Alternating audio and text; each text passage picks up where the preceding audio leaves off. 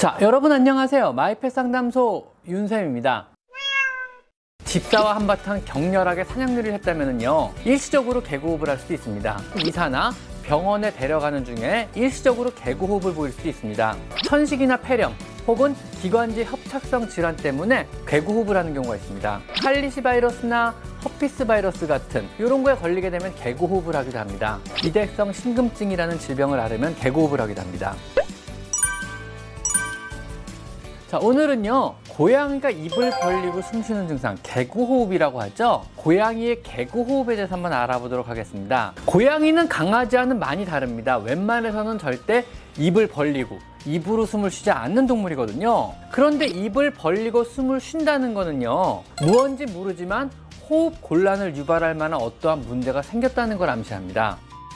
우선 첫 번째는요, 여름철 더운 날, 차 안에 있었다거나 집사와 한바탕 격렬하게 사냥놀이를 했다면요 일시적으로 개고흡을 할 수도 있습니다. 정말 말 그대로요 체온을 낮추기 위해 혹은 너무너무 숨이 차가지고 그냥 헉헉거리는 행동일 뿐입니다. 이러한 개고흡은 대개는 일시적인 행동일 뿐이며 대부분 호흡이 진정되면서 없어지게 됩니다. 그러니 간혹 격렬하게 놀아주면은요 5분 정도 하는 고양이의 개고흡 정도는요 너무 걱정하실 필요는 없습니다. 두 번째 경우는요 미용이나 목욕 후 혹은 이사나 병원에 데려가는 중에 일시적으로 개고흡을 보일 수도 있습니다. 이건 역시 일시적이며 말 그대로 안전하다고 생각되는 영역권에서 벗어나거나 급격한 스트레스로 인해 불안감이 그 원인으로 과호흡을 유발하는 스트레스성 개고흡입니다. 다시 고양이가 스스로 어떤 안정감을 찾고요. 스스로 안전하다고 생각이 된다면요. 호흡은 금방 정상적으로 돌아오게 됩니다. 만약 고양이가 이동 중에 이러한 개고호흡 증상을 보인다면요. 과도하게 흥분하고 불안한 상태라는 암시이기 때문에 즉시 부드러운 목소리로 이름을 불러주거나 쓰다듬어 주면서 불안감을 잠재울 수 있도록 도와주셔야만 합니다. 안심을 시켜줘야 되는 거죠. 불안해하니까는요. 이러한 심한 불안감을 표시하는 아이들은요.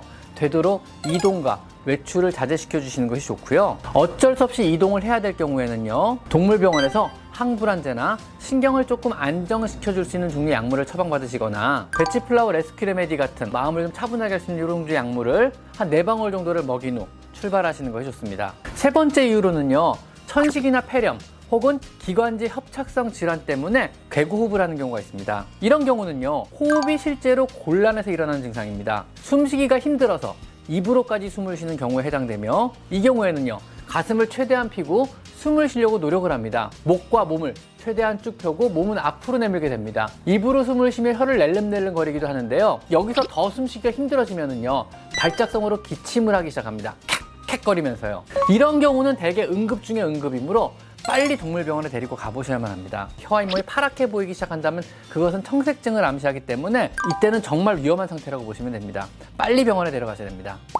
다음 네 번째로요. 칼리시 바이러스나 허피스 바이러스 같은 뭐 상부호흡기 감염증 이런 거에 걸리게 되면 개구호흡을 하기도 합니다. 고양이 감기라고 불리는 이런 상부호흡기 감염증은요 심해지면은 콧물로 인해 가지고 코가 막히게 됩니다. 코가 막히면 더 이상 코로 숨 쉴 수 없기 때문에 그냥 입으로 숨 쉬는 동작일 뿐입니다. 콧물로 코가 막힐 정도라면요 기다리실 거 없이 동물병원에 데려가셔서 적절한 조치를 받아보시는 것이 좋을 것 같습니다. 이런 경우는 적절한 치료만 잘 된다면요 큰 위험 없이 의외로 빨리 또 쉽게 좋아지기도 합니다. 다섯 번째 이유로는요 고양이가 비대성 심금증이라는 질병을 앓으면 개고흡을 하기도 합니다. 흔히 고양이 심장병이라고 불리는 질환으로요. 불행히도 비교적 흔한 질환에 들어갑니다. 평소에는 아무 증상도 없이 모르고 지나치다가 병이 점점점 심해져서 심장의 근육이 기능을 잃어 폐 물이 차기 시작합니다. 폐 물이 차기 시작하는 폐수종이 오기 시작하면은요. 폐가 제 기능을 못해 폐에 산소가 충분치 못하게 되고 더 많은 산소를 흡입하고자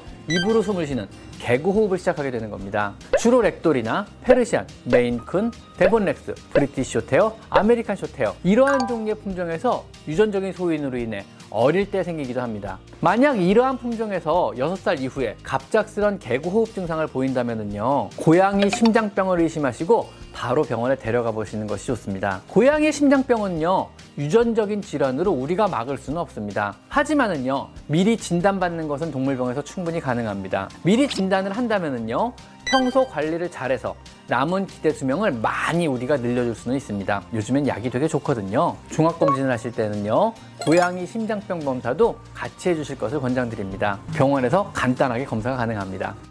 자, 정리하면은요, 고양이가 입을 벌린 채로 개구 호흡을 한다면요. 만약 체온이 높다면 체온을 낮추고 지켜봅니다. 정상으로 돌아온다면요. 병원에 굳이 안 데려가 보셔도 됩니다. 놀이 등으로 인해 흥분해서 개구 호흡을 하는 거라면요. 진정을 시킨 후 개구 호흡이 지속하는지만 지켜봅니다. 잠시 뒤 호흡이 정상으로 돌아온다면요. 단지 숨이 찼을 뿐이므로 병원에 데려가 보실 필요는 절대 없습니다. 콧물 등으로 코가 막혀서 개구 호흡을 한다면요. 전염성 질환을 암시하기 때문에 병원에 데려가 보셔서 이러한 감염성 질환에 대한 치료를 받아보셔야만 합니다. 기침을 동반한 개구 호흡을 한다면요. 응급일 수도 있으니까 즉시 동물병원에 데려가 보셔야만 합니다. 혀나 잇몸이 파래지는 청색증을 보이며 개고흡을 한다면요. 응급 중에 응급이기 때문에 바로 병원에 데려가 보셔야만 합니다. 6, 7살 이상의 맥돌이나 메인쿤 같은 심장병 호발 품종들이 갑작스런 개고흡하는 것을 보인다면요. 바로 병원에 데려가셔서 심장병 검사를 한번 받아보실 것을 권장드리겠습니다. 자, 오늘은요. 만약에 여러분의 고양이가 개고흡을 한다면 여러분이 어떤 병을 의심해야 하고 어떻게 조치해줘야 하는지에 대해서 한번 알아봤습니다. 자, 오늘은 여기까지 마이펫 상담소 윤세입니다. 감사합니다.